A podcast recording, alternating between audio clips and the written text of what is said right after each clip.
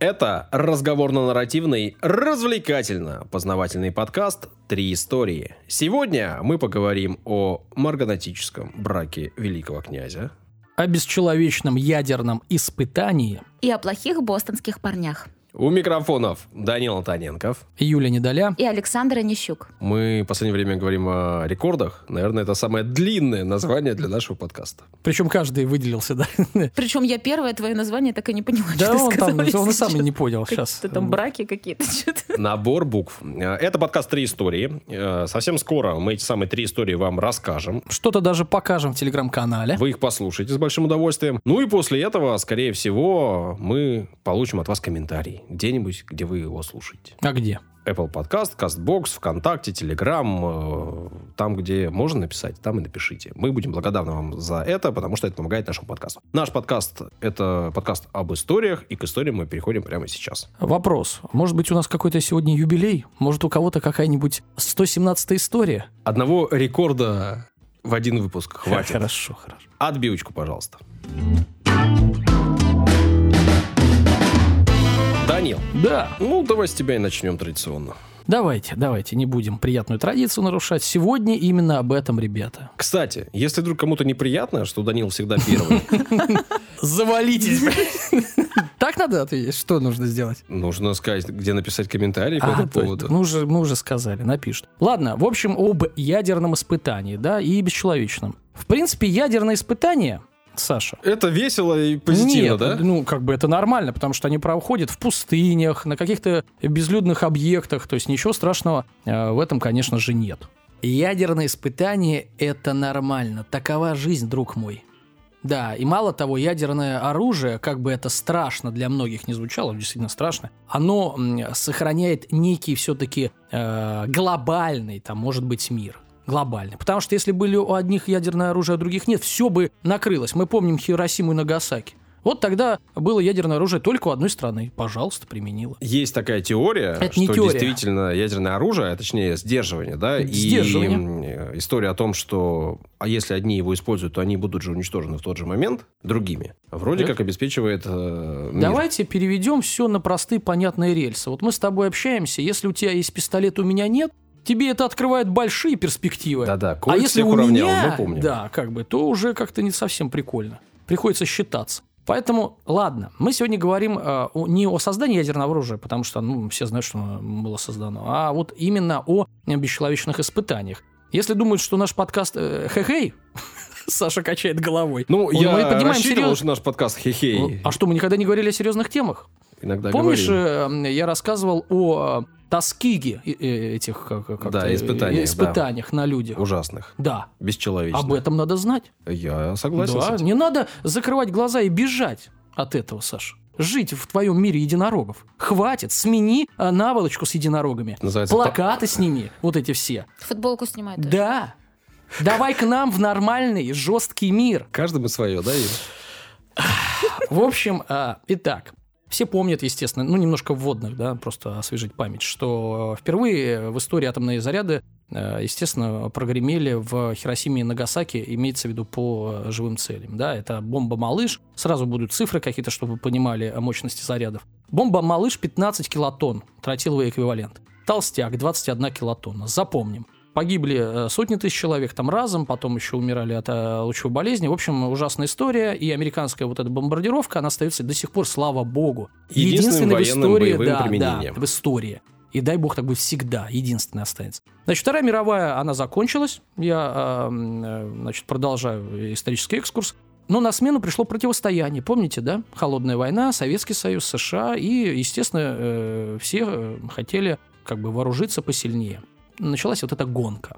Длилась она, конечно, не один десяток лет. СССР поначалу отставал от Америки. Штаты провели первые полевые испытания в 45-м, а советские инженеры не могли похвастаться этим, и действительно было несколько э, жутких лет, когда у Америки было ядерное оружие, а у нас не было. Ничего как бы хорошего. Но в 49-м, собственно, мы провели первые испытания. Кстати, эта информация раскрылась не сразу, естественно, это после. А, Ну, и потом в течение следующих одного десятилетия мы провели более э, 80 испытаний ядерных зарядов. Кстати, и дошли до царь-бомбы. Помните, я говорил, значит, бомба-малыш, это которая Хиросима и Нагасаки, 15 килотонн. Царь-бомба Это килотон в тротиловом эквиваленте, эквиваленте. конечно, да. А не она столько весила тонн. Царь-бомба, знаешь сколько, Саш? Нет, не помню. 59 почти мегатонн.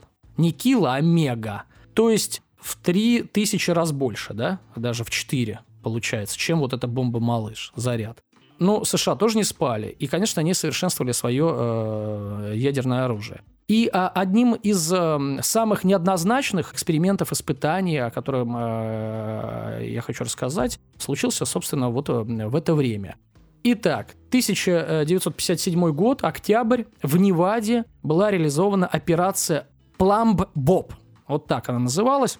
Была произведена детонация 29 зарядов разной мощности. Ну, казалось бы, ну, взрывают, взрывают, окей, там где-то в пустыне, там никому не мешают. Помнишь, ты про бикини рассказывал, да, Саш? Да, про атолл. Да, и там тоже, собственно, там происходили, взрывали. да, взрывали. А мы думаем, что это такие классные трусики, да, или и купальники. Да, если хотите послушать историю, почему называются плавательные женские комплекты именно так, э, обращайтесь к одной из историй, Да, рассказанных да. Юля с подкасте. такими глазами, потому что наша история, она не слушает. Да, и твои презрительные глаза в мою. Да. да. Один глаз презрительный, а второй непонятливый. Как так ты не слушаешь? Ладно, я послушаю историю? обязательно. Да, да, да. Один глаз исправь для Ну, начала. про бикини это моя история, интересная, нормально.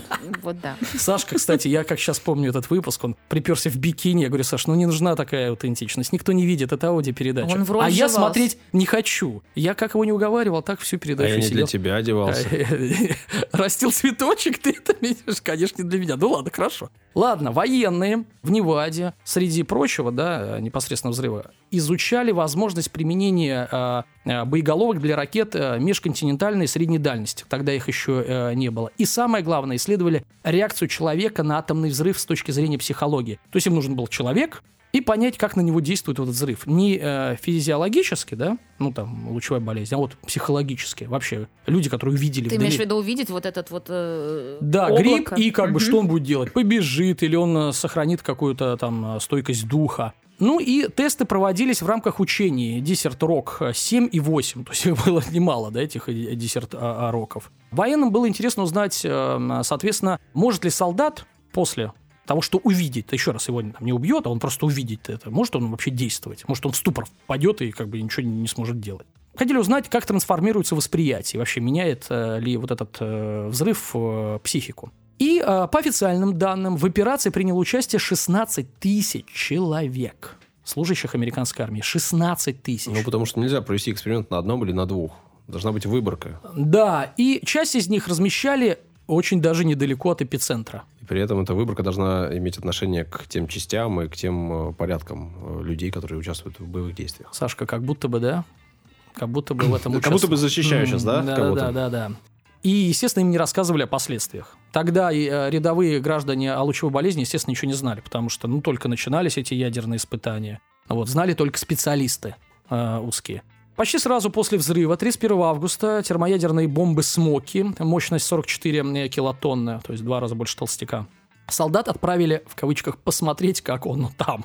Ну, проверить. В защитной экипировке, э, естественно, того, того времени, не, не- не сегодняшнего, и с э, пленочными индикаторами уровня радиации, чтобы ну, узнать, как э, в эпицентре сколько остается радиации. Идите, посмотрите, вернитесь, а мы считаем датчики. Вот так с людьми, своими согражданами и э, служащими армии а- а, обходились американские военные. По данным ряда организаций, от воздействия радиации тогда пострадало более 3000 человек. И вот эта бомба Смоки до сих пор остается известной именно этим. Хотя на самом деле ее как бы рекорд заключался именно в, в уникальном на тот момент соотношении мощности на килограмм собственного веса. То есть она была очень эффективна на тот момент. О том, что вот такая бомба не совсем безвредна, стало известно широко, широкой публике, то есть э, гражданским лицам да, и рядовым, э, только через десятилетия. И в следующем десятилетии было сообщено о, о трехкратном росте риска возникновения лейкемии среди участников вот этих учений. То есть э, их накрыло, естественно, радиацией через годы. Лейкемия это Рак э, крови. Да. да. Высшие военные чины интересовало, как поведет себя человек, да, ко- который никогда не наблюдал атомный взрыв. Для этого планировалось провести испытание под кодовым обозначением «Галилео». Была отобрана команда, 100 человек должны были стать зрителями, остальные 70 еще помочь в сборе информации. И э, алгоритм был простой. Посмотреть на взрыв бомбы, то есть должны быть зрители сидеть, смотреть, сразу после этого разобрать, собрать оружие, обезвредить минное поле и преодолеть полосу препятствий. То есть они посмотрели, и у них было задание что-то сделать эффективное. Наблюдатели должны были измерить э, затраченное на время на вот эти действия и сравнить с показателями контрольными, да? Значит, участникам эксперимента рассказали, конечно, о защите э, радиационной, э, значит, об атомных э, бомбах, э, ввели в курс дела. И вот 2 сентября в 2 часа ночи вот эти люди приготовились к тесту. Произошла детонация заряда 11 килотонн, расстояние было всего лишь 5 километров от наблюдателей. Их а, обдало э, взрывной волной, которая даже вот за- зафиксирована шла со скоростью 65 километров в час. Да? И солдаты начали выполнять задания, собственно, вот там преодолевать полосу препятствий и так далее, и все это в этом районе. И возникает вопрос, и что э, ученым и военным э, дали эти исследования? Получили ли они ответ на вопрос, как взрыв действует на психику человека? И самое страшное, что нет. Дело в том, что эти люди, их выбрали из тех, которые уже находились на полигоне, и они уже видели. То есть для них этот взрыв был не впервые, не дебютный. То есть они уже были как бы более-менее э, готовы к нему. И смысл-то был утерян эксперимента. И получается, что вот эти, эта сотня, она получила свою дозу просто так ради... Ну, может э, быть, на это был расчет, и это было не просто так. Не, ну планировалось же, чтобы э, человек первый раз увидел, и как он, он там шокирован, не шокирован. Ну, А эти поэтому уже там взяли опыт- людей, которые видели. Ну так вот именно. что- Совпадение? нет, ну странно все это. Ну что, э, операция вот эта э, стала причиной смерти как минимум двух тысяч человек, которые принимали участие в проекте. 38 тысяч получили заболевание рака щитовидной железы из тех, кто участвовал. А участвовало там, ну, там сотни и больше в этих экспериментах за эти годы. Конечно, некоторые источники даже публикуют карту радиоактивных выбросов на всей территории США после вот этих э, испытаний. Но, самое главное, на сайте Агентства по сокращению военной угрозы США официальная, то есть версия, утверждается, что нормы безопасности были соблюдены, итоговые дозы излучения не превышены, все хорошо, все живы, здоровы. Конечно, куча независимых исследований, которые и м, следили за участниками испытаний, и поднимали какие-то там медкарты, условно, истории болезни, а, за судьбой следили, и там вот э, не, а, не столь оптимистичные выводы. Испытания были в какие э, годы? Середина прошлого века. Сейчас, конечно, вот ветеранов атомных вот этих испытаний, ну, практически уже и не осталось, поэтому уже сложно э, определить, насколько были масштабные вот эти бесчеловечные испытания, но они были, и людей использовали вслепую. Вот о чем я хотел рассказать сегодня, Саша. Вопреки твоему настроению. Позитивному и... Да, Люди- согласен. люди дол- Вопреки. Люди должны знать. Хорошо. Я могу свой вывод сказать, на самом Да, деле. Он, ну, может слушай. быть, не очень там кому-то понравится, Да, но в целом любим. мой вывод таков э, из всей этой ситуации, Так. что не везде хорошо там, где нас нет, да, или как правильно говорится. Ну, то есть везде что-то происходит плохое, и там Америка не такая уж и радужная, там страна тоже. Как бы я не хочу сказать, что здесь прям супер хорошо, но везде что-то происходит, хорошее или плохое, поэтому давайте жить дружно. Не защищая Америку, и уж тем более не обвиняя в чем-либо Россию, просто подобные эксперименты, судя по всему, производились везде. И на влияние радиации на человека, и зачастую как раз-таки на солдатах, на рядовых, потому что это те, кого можно бросить на эти самые испытания. И, к сожалению, и у нас, и не у нас, и везде было так. И, к сожалению, Не, ну у нас самое значит, ужасное, что будет так еще какое-то время, пока человечество, мне кажется, не встретится с инопланетянами и не поймет, что мы все очень сильно должны о себе беспокоиться, о каждом из нас, потому что нас мало, и мы братья, действительно, друг другу. Хорошая примирительная речь, но а, когда говоришь, и у нас тоже, ну я жду какую-то историю про нас, потому что это голословно. Вот я тебе привел пример э, про одну страну. Значит, надо э, дру- историю рассказывать, понимаешь? Не, не будет такой истории. Хорошо.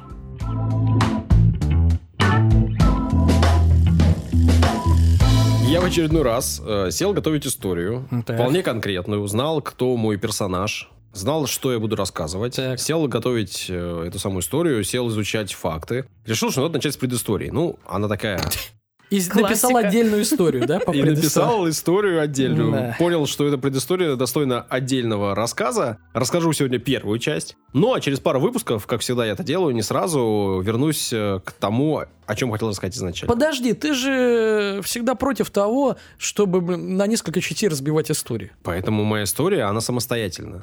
Необходимости в продолжении нету. Она вполне себе То есть это такой сериал, где каждая серия отдельно, да? Да, Хорошо, да, да. хорошо. Это практически многосерийный фильм, О. законченный. Но когда буду рассказывать вторую историю, я вас вернусь к этой, не переживай. Скажу, в каком выпуске начала. При этом хочу вас предупредить сразу, и вас, и наших слушателей, что сегодня моя история будет наполнена различными подробностями, ну, такого интимного характера. Ух ты. Ну,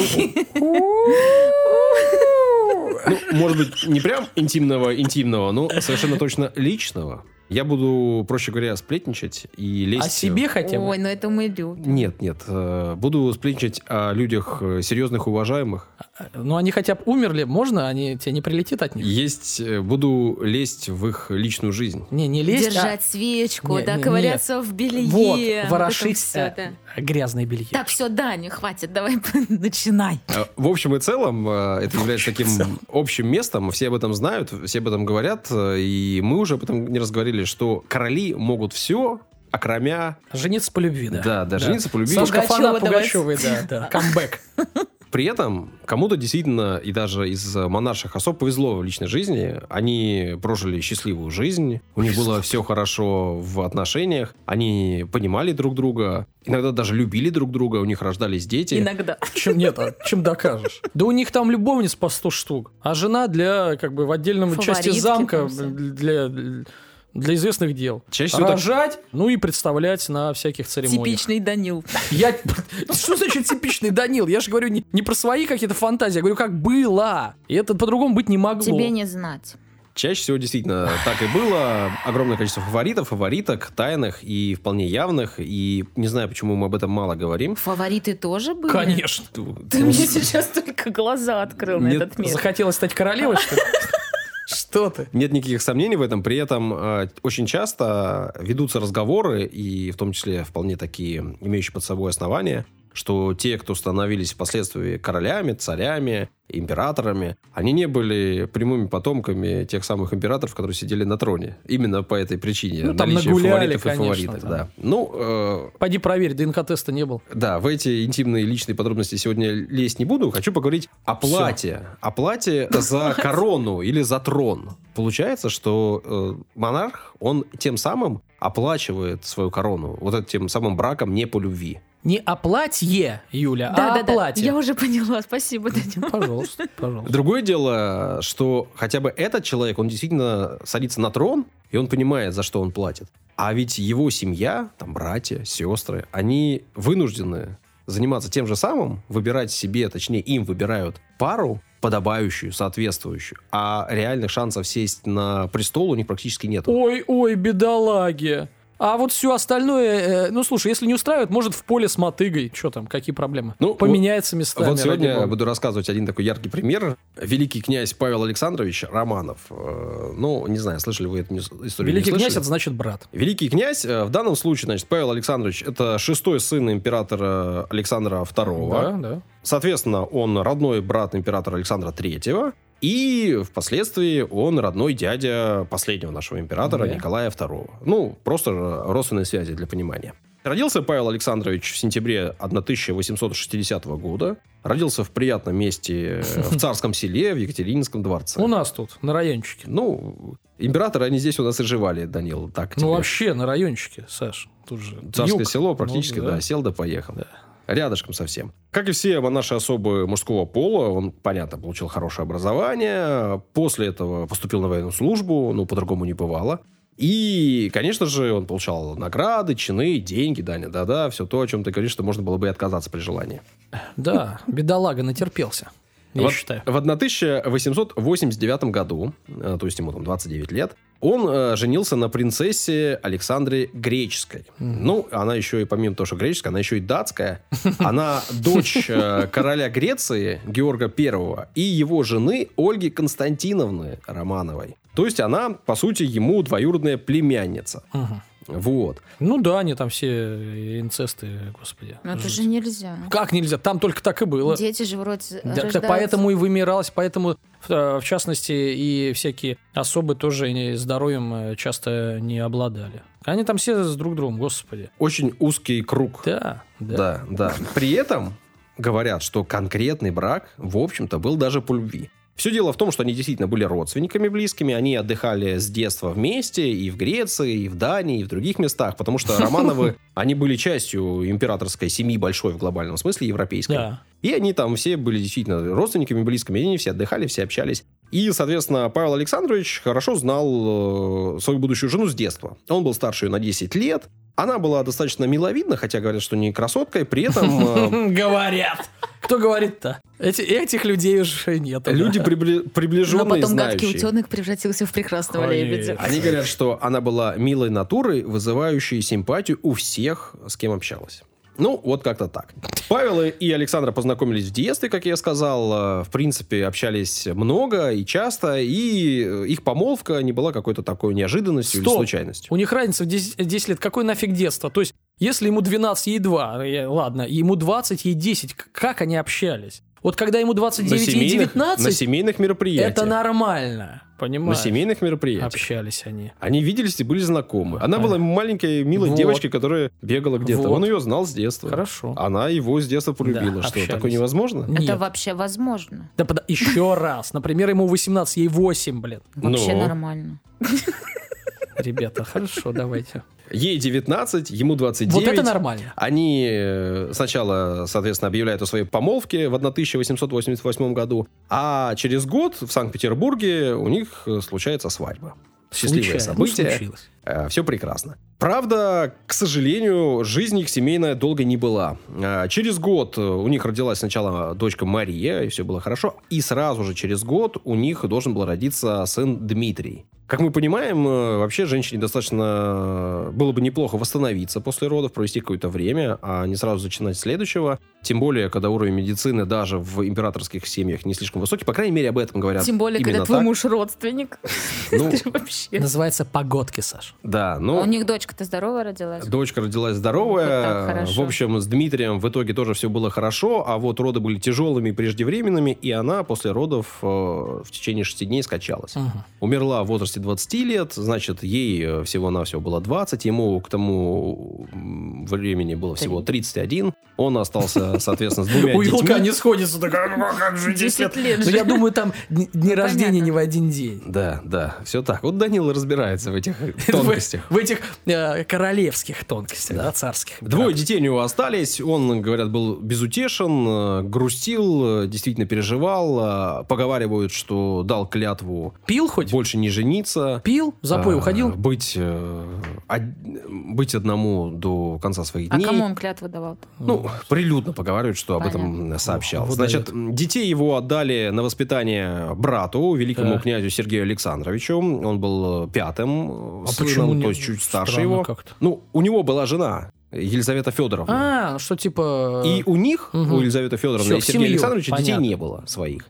Им отдали на воспитание Марию и Дмитрия. Ну, Э, удобно. При этом, я уже тоже рассказывал об этом как-то, Елизавета Федоровна, конечно же, не была Елизавета Федоровна. И при рождении э, ее звали Елизавета. Александра Луиза Алиса Гессен-Дармштадтская. Во-во-во. Да, ну, потому что так часто бывало, если вы... Там наших не было вообще. Ну, женщин, да, конечно. Они же все были принцессами, и, там, графинями и всякими разными такими серьезными людьми уважаемыми. Были дочерьми этих самых людей. Елизавета Федоровна, вообще-то, прославлена в лике святых Русской Православной Церкви, чтобы вы понимали, в 92 году, А 1992 что году. сделала? Ну, помимо всего прочего, она основала Марфа-Мариинскую обитель в Москве. Мгм. И, ну, о ней можно говорить отдельно и Мгм. много, потому что у нее жизнь была действительно интересная. Она приняла православие, и потому что она вынуждена была это сделать. Ну да. И потому что она действительно приняла его сердцем, она впоследствии, э, в общем, действительно ушла в монастырь, основала его, да, Марфа Мариинскую обитель. Об этом отдельно. Но в данном случае, что я хотел сказать, она,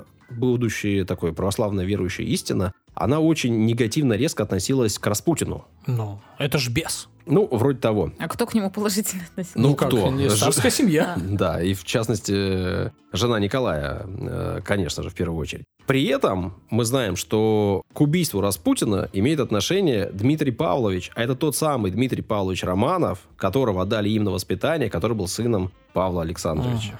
Все, все сошлось. Мама которого умерла в 20 лет. Короче, у нас Да. э, Даже я поняла. все серии сериала сошлись.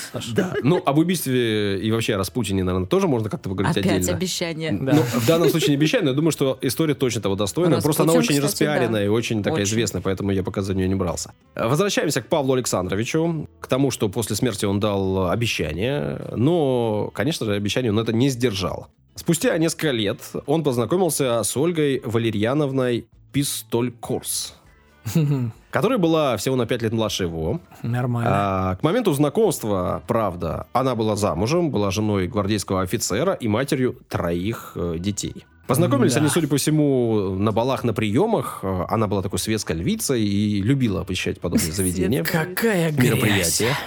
Ну, я же обещал подробностей интимных. Начинается, А, начинается. Дальше копаться вот в этой э, грязи. Как Было Данил. приятно, но... Не хочется, Как не но хочется, ты ва- важные подробности. э, А, вот это надо спасибо. сказать, что в декабре 1896 года Так, у Ольги родился сын Владимир. ага, И ясно. сын э, от Павла Александровича. Конечно. При этом она еще была женой Ага. того самого офицера. Жесть какая. Ну, и ситуация была очень некрасивая для семьи Романовых. Ну, потому что вроде как ребенок родился от кого-то, это еще ладно. А вот когда она является женой законной кого-то, Да. это вот плохо. Это жесть вообще. Ольге Валерьяновне помогли в итоге развестись. Организовали этот самый развод. Помогли. При этом сделали это после обещания Павла Александровича не жениться на ней в будущем. Он сказал, что я на ней в будущем не женюсь, просто разводимся и все остальное. Она разводится. Ну и, это... Юлок недоумевает я, вообще, я не запуталась, сходится. подожди. Типа, они разведутся, и он обещает больше второй раз не жениться на Они ней разведутся, она получит развод, она Так. станет э, свободной, Да. у нее будет сын от него, Да. И может всё. быть дальше дети будут, неважно, Да, но и она всё. не будет э, жениться, она не будет его официальной женой. Да.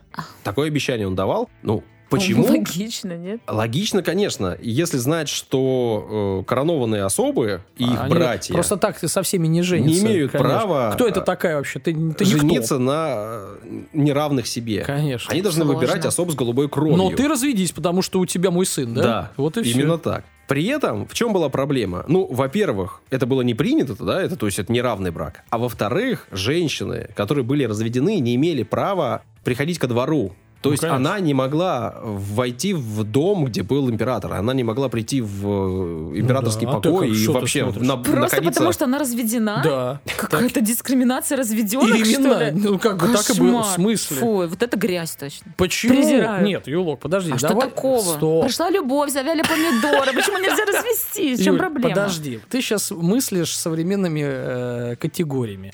Да. Раньше все было не так. Ну, хорошо, Раньше что за- я в современном мире живу. Ну хорошо, и это, это отдельная история. Мы говорим о том, что ну, э, раньше так было, да. Порицалось, да, там разводы, венчание, опять же, что такое венчание? Это перед Богом э, раз и на всю жизнь. Они вот Поэтому другие реалии, э, другой контекст, и все понятно, конечно.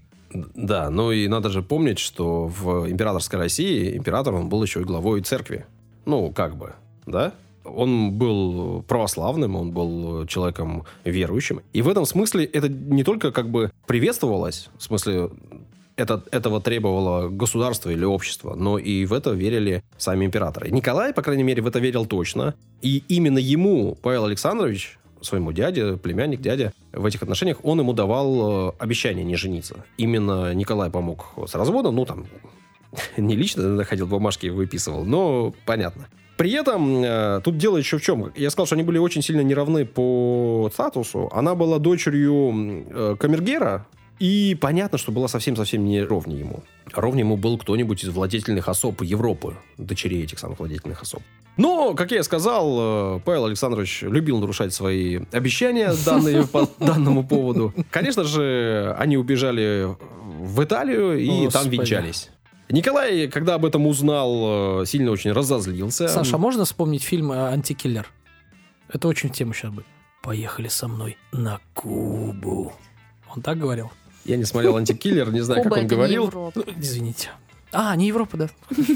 Э, Николай разозлился, Николай лишил своего дядю всех чинов, постов и званий, арестовал его имущество в Российской Федерации, но пара в Российской Федерации, в Российской империи. Но пара, в общем, судя по всему, была счастлива, уехала жить в Париж. Конечно же, деньги у него были. Он, он же, устроился себе- шахтером, да, да, да. Ну и не забываем, что с любимым и рай в шалаше, Да, ну там шалаш такой. Ну, дворец всего лишь на, на 30 комнат, не на 100, да? Всего лишь. Год э, спустя в их э, семье официально, они же женились. Еще родила. А, Родилась Ирина, а, Четвертый дочка. У нее четвертый э, ребенок, да. Значит, у него третий. У него тоже четвертый. Ну да.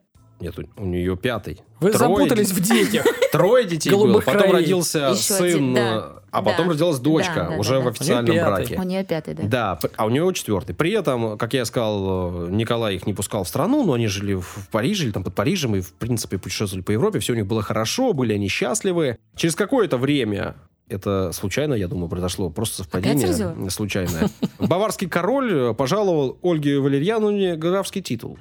Ну, вроде как, почему бы и нет. Пусть будет графиней. Да. А еще За через год заслуги? уже графиня родила еще одну дочку, Наталью. А- от- уже от того, кто пожаловал? Титул?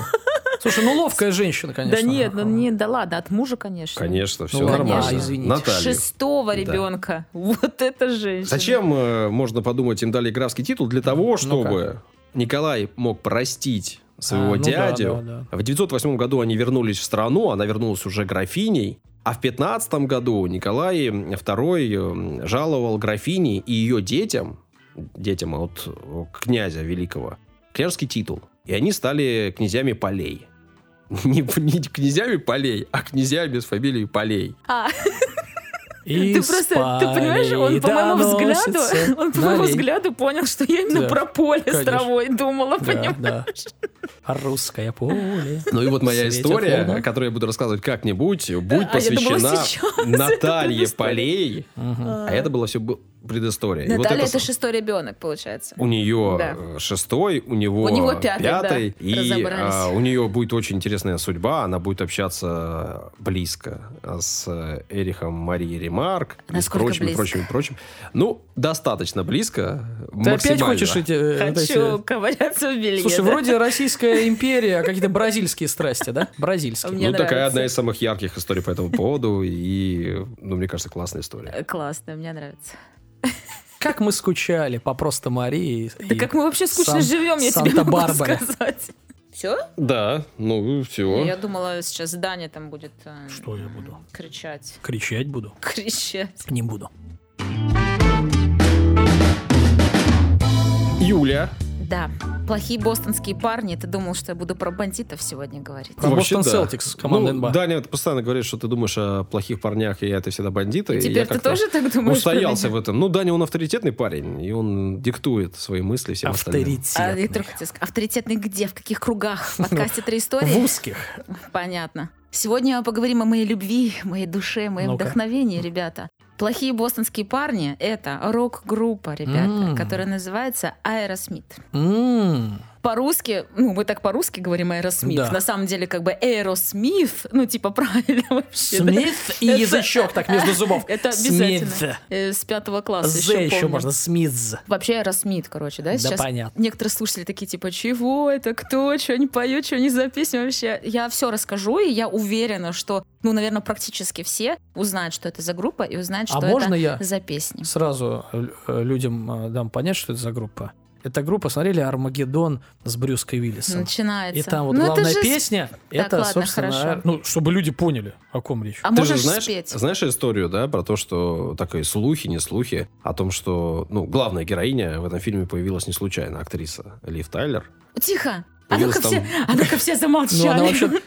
Юлок готовила историю, а ты За- хочешь все и, и Завалите оба. Хорошо, давай. Вы все портите мне Простите. сейчас своими спойлерами. Нет, на- ну на самом деле да. Я об этом расскажу. И, кстати, интересно то, что не она там просто появилась, а как раз-таки Аэросмит там не так просто появились, да? Типа, что первое пилось курица или яйцо, мы выясним чуть-чуть попозже, Так, ладно? Да. 1970 год в Бостоне Стивен Тайлер, это солист, и Джо Перри, это гитарист, решили создать группу, так как задолбались э, как бы бегать по другим группам и петь э, их фуфло, как они А, говорили. то есть они участвовали каждый Они там, участвовали разных, разные, да? причем Мгм. Стивен Тайлер, э, который солист, да, вот, он там был и гитаристом, и он Мгм, там и мгм. пел, в общем, и танцевал, и На что он там только не делал, Мгм. короче, да. Вот, и барабанщик э, Джон Крамер дал название группе. И оно ничего не значит. Знаешь, очень многие, когда смотрят... Типа воздушный название- Смит. Э, Да, ну, Эйро, ну, вообще... Аэро, э, ну. Да, а что такое Смит?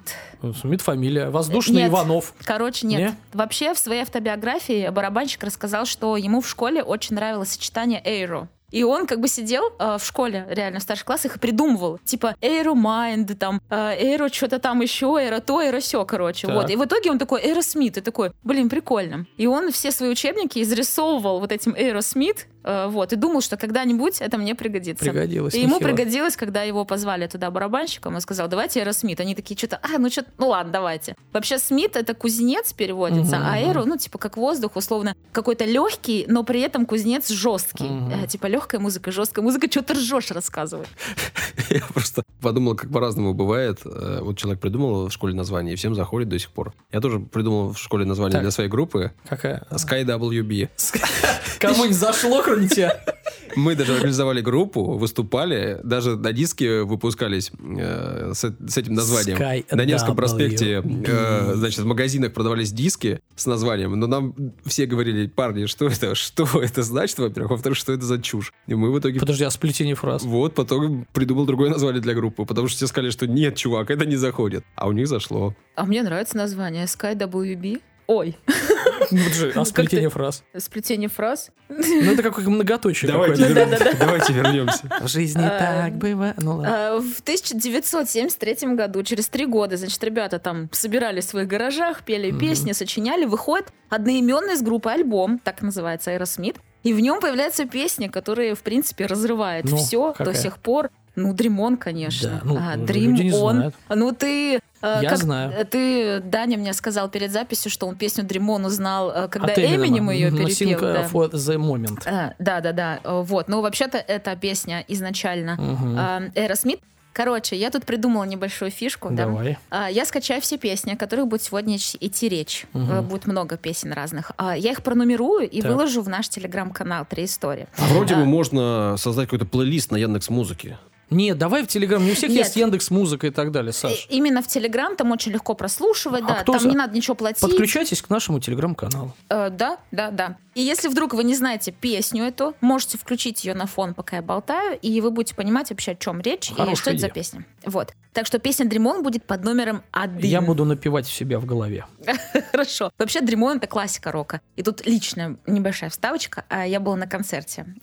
Аэросмит в Польше, да. Небольшая. А, Небольшая, да. Это правда очень И. Если ты не будешь э, меня перебивать, она действительно будет небольшая. И, в общем, в один момент Стивен Тайлер, ну, как бы там заканчивает какую-то песню, уходит со сцены, какая-то тишина, и, в общем, куча мужиков выбегают, выносят белый рояль. Представляешь, выходит Стивен Тайлер, Так. садится и начинает играть вот это вот самое-самое начало, да, вот это туру, туду. да-да-да. И все, и я стою, у меня мурашки, начинает петь, и весь зал, я не знаю, сколько было человек, тысяч пятнадцать, наверное, точно, очень много было. И все начинают в унисон петь. Это вообще, я сейчас говорю, а у меня прям сердечко тук. Тук-тук, вот небольшая вставочка про меня. В 2004 году журнал Rolling Stone поместил эту песню на 172 место списка 500 величайших песен Мгм. всех времен, между Ну, прочим. круто. Также на входе в зал славы рок-н-ролла в Кливленде, в США. Ее можно услышать в фильме «Последний киногерой» с Шварценеггером Мгм. в главной Мгм. роли. Также эта песня играет в видеоролике НАСА, а, призывающим людей идти работать в космическую отрасль. Мгм. Это такая интересная в космосе. Какую песню мы поставили, призывающую людей? А я знаю, как Э, поставить. давай. На, на пыльных тропинках далеких планет э, останутся наши следы. Отлично. Хорошая, кстати, песня, да. Вот, её знаешь? спасибо. Да, Ничего себе. да, представляешь, я тоже не, пенс. Не, не могу представить. Хорошо. Как и ты. А, ну и по классике, конечно же, у меня есть татуировка Дремон а, и логотип Aerosmith, да. Я уже показывала, мне Что-то кажется, личное, да. Показывай. Так на руке. Сейчас прям на руке. Вот тут Поднимай Д- руку. Дремон написано, вот Aerosmith. Мгм. Ну, скину тогда в телеграм-канал тоже, чтобы все увидели. Ждем твою татуировку в телеграм-канале. Очередную. Да, что-то у нас какой-то телеграм-канал. Одни татуировки. Юлиных татуировок. У нас с тобой нету, нам нечего выкладывать. Ну вот 100%. набьете, когда будет вот Бьете.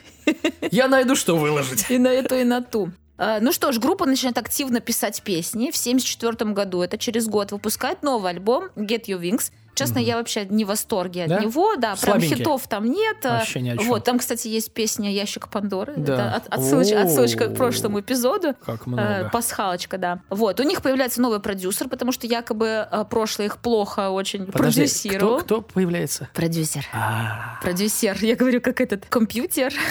Как нет, пенс. нет, продюсер. Продюсер появляется. Ну так понятно, на самом деле это все, ну как бы деньги и хорошие продюсеры видят, э, ну как бы перспективку в ребятах. И, Естественно, того как-то подслили и, в общем-то, встал на сторону ребят, чтобы бабосиков заработать. В 75 году, еще через год, выходит альбом Toys in the Attic, и в нем появляется песня Sweet Emotion. Эта песня будет в телеграм-канале под, номер два. Мгм, мгм. Э, Кстати, Включаем, эта ребят. Хит э, в игре э, Guitar Hero на Sony PlayStation. О. Я не знаю, вы играли или нет. Ну, У меня, у меня слышал, просто есть. У меня Ты есть играл? просто- У меня, у меня две гитары, да, есть на Две Sony PlayStation. гитары? Две, да. И у меня есть диско, диско Рассмит, и там эта песня, это просто улет, и там sweet Короче, ты бог э, игры э, на электронной гитаре, да? А то.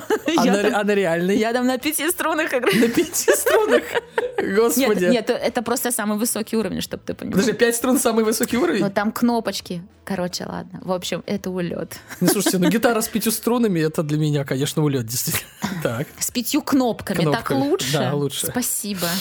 Естественно, эта песня возглавляла всякие чарты и прочее. Именно этот альбом Так. очень э, по- э, поднял популярность группы, Ага. э, что, конечно, не могло не сказаться на них отрицательно. Забухали и закололись, что, а ты- занюхались? ну, ты как хотел. Ну, Ну, рок-группа, ну, хотел, чтобы нет. 75-й год. Ну, Ой. слушай, нет ни одной рок-группы, которая этим не занималась. Подожди, я Не дальше знаю. расскажу. 77-й год, еще через два года. А, Был выпущен пятый студийный альбом, а, Draw the Line называется. Он был записан недалеко от Нью-Йорка в заброшенном женском монастыре, взятом в аренду для этой цели. Ну, такие ребятки. Прикольно. А в аренду монастырь? Да. Да не, но это просто же было очень принято, когда группа уезжала куда-то, снимала какое-то помещение, дом, что-то, вот они решили это. И писали там альбом, ну, типа, за месяц. Ну, слушай, вот они это Погрузиться, делают. да, чтобы никто не мешал? Да, да, это вот э, все смотрели, наверное, богемскую рапсодию, да, как они уезжали дома. Я не Aerosmith- смотрел. Не смотрел богемскую рапсодию? Ну, мне очень нравится этот фильм, не знаю. А, Они также уезжали в дом, писали там песни, ругались, мирились. Аэросмит делали то же самое, эм, тоже продюсер А снимал «Вечные дома. Наверное, Квин или они? Я они в думаю, одно что время Кви- фигарили, нет? Ну, Квин, наверное, попозже Да? все-таки Чуть-чуть. немножко. Мгм. Все-таки это 70-й год. Ну, там- Это а, Аэросмит, это времена Мотли Крю, Лед Зеппелин, это вот это. Все-таки Квин, они по, по современнее немножечко. Чуть-чуть совсем. И Кобзона. Кобзон вообще... Все, ладно. Ну, при чем тут Кобзон, да? Ну, я просто разные Просто. страны. Короче, мы говорим сейчас про альбом 77 года Draw the Line, да, критики достаточно высоко его оценили, но музыка отличалась от прошлых альбомов. В группе начались конфликты, ну, естественно, ты уже сказал, на какой почве, да. Конечно, они начали все употреблять, мы это презираем. Я, я, я, я не говорю, что именно, да, Почему но понятно, что все. Мне непонятно, кстати, Потому как может что- быть конфликты на фоне вот Объясняю, этого потому всего. что Джо Перри это гитарист, да, основной, который он не употреблял, например. А, А. Стивен Тайлер, солист, он употреблял. И один ему говорит, хватит употреблять. А, тут, Он говорит, а что ты как слушай, он не говорит, употребляешь? Да, я тебе расскажу. А они говорят, да ничего не меняется. Вообще ничего не происходит. Чего ты начинаешь кипишевать? И он Сашка говорит, знает. сегодня должны были дописать песню. Э. Стивен Тайлер там упоролся. Он такой, да слушай, завтра запишем, что ты паришься? В итоге они в этом доме не на две недели, а на Да. полтора месяца. Да. У Джо Перри семья. Ну да. Он там, кстати, там женился вот там в 70-х, до сих пор живет со своей женой. Какой молодец. Вот я только, я ждала этого. Я прям ждала, что ты вставишь обязательно что-нибудь. Ну, А, например, ты ожи- ожидал, что я его похвалю? Нет. Вот. Ты так похвалил, что знаешь. Но, несмотря на депрессивность этого альбома, ребят, мы так бесконечно будем мою Давай. историю рассказывать сейчас. Нам несмотря нравится. на депрессивность э, альбома, есть там песня Kings and Queens. Она Мгм. вообще не популярная, но Мгм. она очень классная. Депрессивненькая, но э, крутая. Под номером 3 будет. Так, Я ее очень люблю. включаем. После выхода этого альбома, все-таки они его дописали, добили, Джо Перри, гитарист, уходит из группы. Все, говорит, надоело. Я с вами еще на месяц вообще никуда Да, не всё, пойду. Упарывайтесь, что хотите, делайте. Альбом получился не очень, как бы, да, и всем э, всего хорошего, как говорится. Он там какие-то локальные проекты начал делать, что там учил, пел, Ага. играл, в общем-то. И ну, вообще-то группа, мягко говоря, по наклону ты пошла. Мгм, Вот, у них там поменялись гитаристы какие-то, что-то они пели, вот. И тут... На корпоратах. чё- Ну да. Нет, какие-то концерты давали все равно, но все было не то, все любили Джо Перри, он действительно очень крутой гитарист. 14 февраля 84 год. Это спустя 7 лет после того, как Джо Перри ушел из группы. И Джо Перри решил прийти на концерт Аэросмит. Такой, типа, почему бы и нет? Посмотрю, Деньги как кончились, там ребята, понятно. извините, об- обсираются без Да, меня там, деньги да? кончились. Вот, и, в общем-то, спустя пару месяцев он был восстановлен в группе. Но во многом это способствовало... Сломался. Нет, подожди. Новый менеджер э, их э, помирил. Он прекрасно понимал, что без Джо Перри э, Аэросмит как бы, ну, загнется. И надо его быстренько вернуть в группу. Но Стивен Тайлер вспоминал, цитата. Это было непередаваемо, когда мы в пятером э, собрались в одной комнате впервые за такое долгое время. Мы все начали смеяться, как будто тех лет никогда и не было. Мы знали, что поступаем правильно. В общем, они как бы Мгм. такие, типа, давай дружить. Это, кстати, опять же таки, в группе Queen было то же самое. Э, когда, э, в общем, они воссоединились спустя очень долгое время. Про Квин будет история? Если хотите, я обязательно расскажу. Я, вот, видите, с каким воодушевлением рассказываю Мгм. историю про рок-группу. Мне очень нравится, поэтому, Юля возможно... в нашем чате писала, что она, когда писала эту историю, она просто балдела. Сейчас это балдеет, очевидно. Ну, вот и мы вот вместе счастливый с ней, человек, конечно, да, и вы, надеюсь. да нет сомнений. Я, я запуталась, ладно. Кто балдеет? Кто с кем балдеет? Как, что, кому, почему? Я Кто от запуталась. кого балдеет, да. А, Продолжаем. Тим Коллинз, это менеджер группы, пообещал сделать Aerosmith э, самую известную группу, если они расстанутся с препаратами, ребятки. Все, говорит, давайте ЗОЖ, в Ну, общем, это жестко, водичка. конечно, жестко. Слушай, ну они, Поддых. согла- они согласились, потому что для них это было дело всем жизни. И в 87 году выходит альбом Permanent Vacation, в котором появляется абсолютно нетипичная группе песня баллада о любви, называется Angel. О! Да, you're my angel. Так, она будет под номером 4. Мгм. А, ну, это, знаете, такой медлячок на дискотеке, Ну, плотные конечно. ладошки, учащенное сердцебиение. Э, А. Девятиклассники, да? Ну, конечно. Ну, ну да, 9, 10, 11 класс, а, вот эти деревянные полы, шикарно, шикарно. А я думал, Очень деревянные люблю. движения. Деревянные движения тоже были, да. Так что Сашка улыбается, песня, свои. естественно, песня, естественно, зашла. Так. Ребята продолжают э, топить. И, в общем-то, 90-е, точнее, 93-й, выходит альбом Get a Grip. Этот альбом э, с выменем коровы на обложке, у которой пр- проколот э, сосок э, сережкой. Э, я гоняю за этим альбомом очень много лет. Так. Он очень редкий и очень он- дорогой. И очень шустрый. Ну и шустрый. Он гоняешься. у- убегает от В смысле, меня. на виниле? Да, я ребятам скидывала вчера в группу, что у меня 11 пластинок Aerosmith. Э, Вот Get a Grip у меня нет, к сожалению. Но я когда-нибудь ее найду. И когда найду, я похвастаюсь обязательно.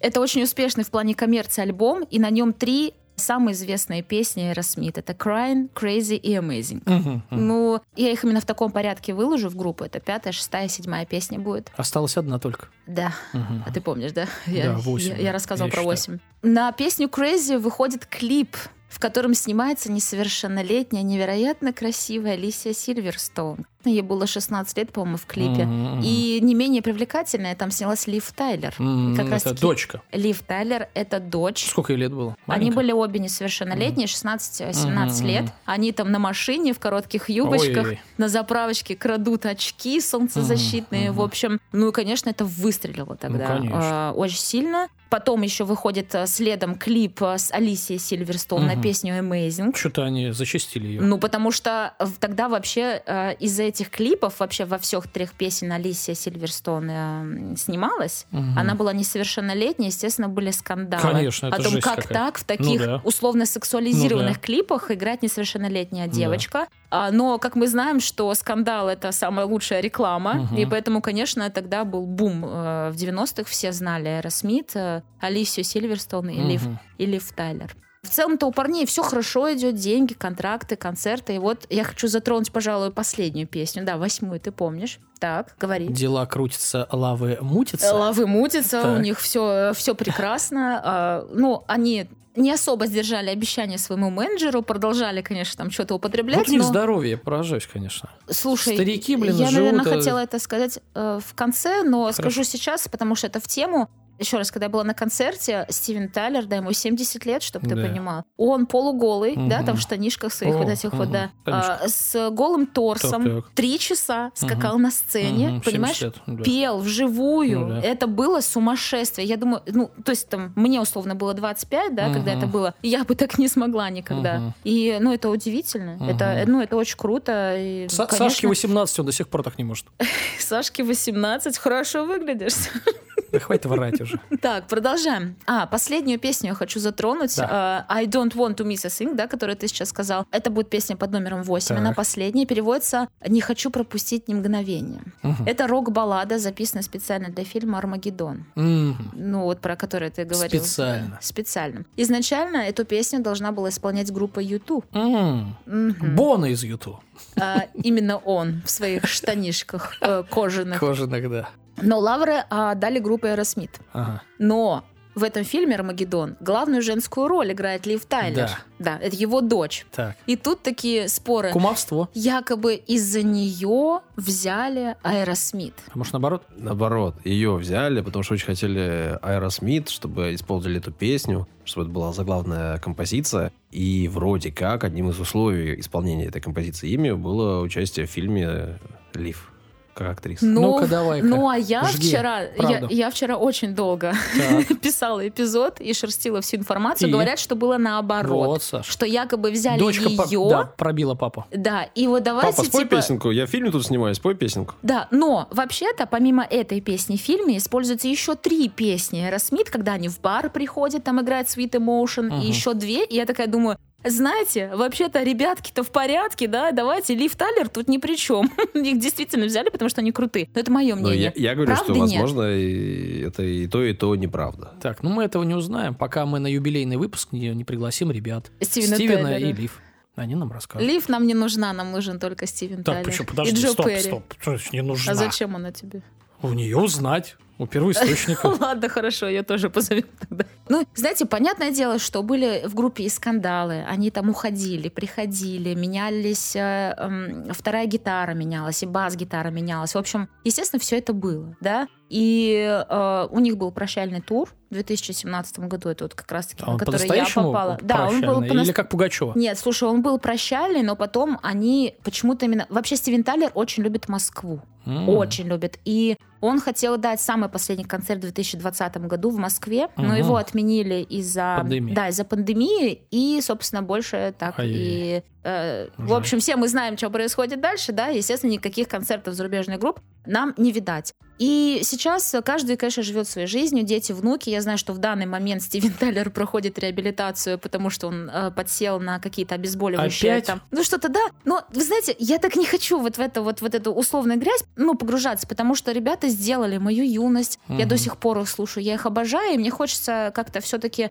больше их ассоциировать просто с крутой, классной музыкой, а не с тем, э, где они там ковырялись. И вот, кстати, например, э, Джо Перри, да, это м, основной гитарист, он выступает в группе «Голливудские вампиры» вместе с Джонни Деппом, например, э, и Оззи Осборном. А там Брюс Уиллис, по-моему, не было, нет?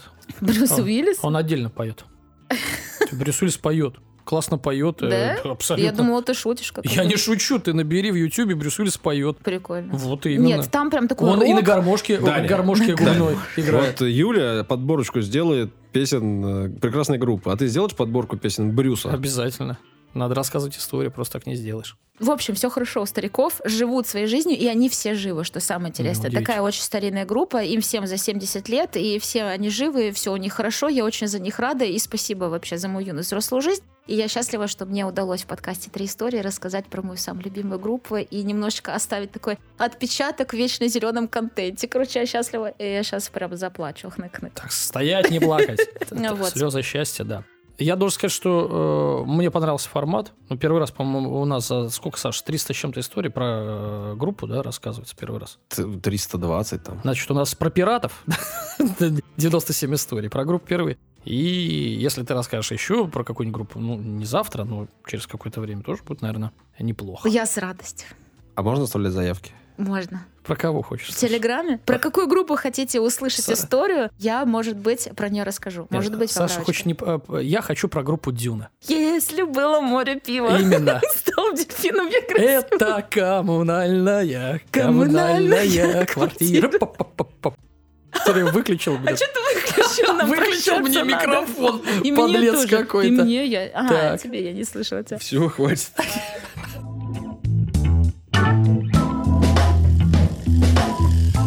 Подкаст «Три истории». Рассказали три очень разных истории и по настроению, и по содержанию, что, в принципе, логично. Спасибо вам, что добрались до этого момента, что дослушали наш подкаст до этой минуты. Спасибо большое. Еще больше мы признательны тем, кто оставляет комментарии. Apple Podcast, CastBox, ВКонтакте, Телеграм-канал. Везде можно писать. Если там, где вы слушаете, тоже можно оставить комментарии. Ставьте звездочки, оценки. Если есть, э, что сказать, негативное, говорите, для нас это важно. Если есть за что похвалить, хвалите, это очень приятно. Ну а самое главное, это все помогает продвигать наш подкаст. Все больше и больше людей слушают наши истории, все больше и больше людей мотивируют нас продолжать этим заниматься. Тем, кто деньги кидает, спасибо. Ссылки на это дело есть тоже в описании подкаста. Если вдруг хотите нас поддержать и материально, то поддержите. Ребята, вам тоже спасибо. Да, пожалуйста. Все, на этом пока-пока. До свидания. Всем рок-н-ролл.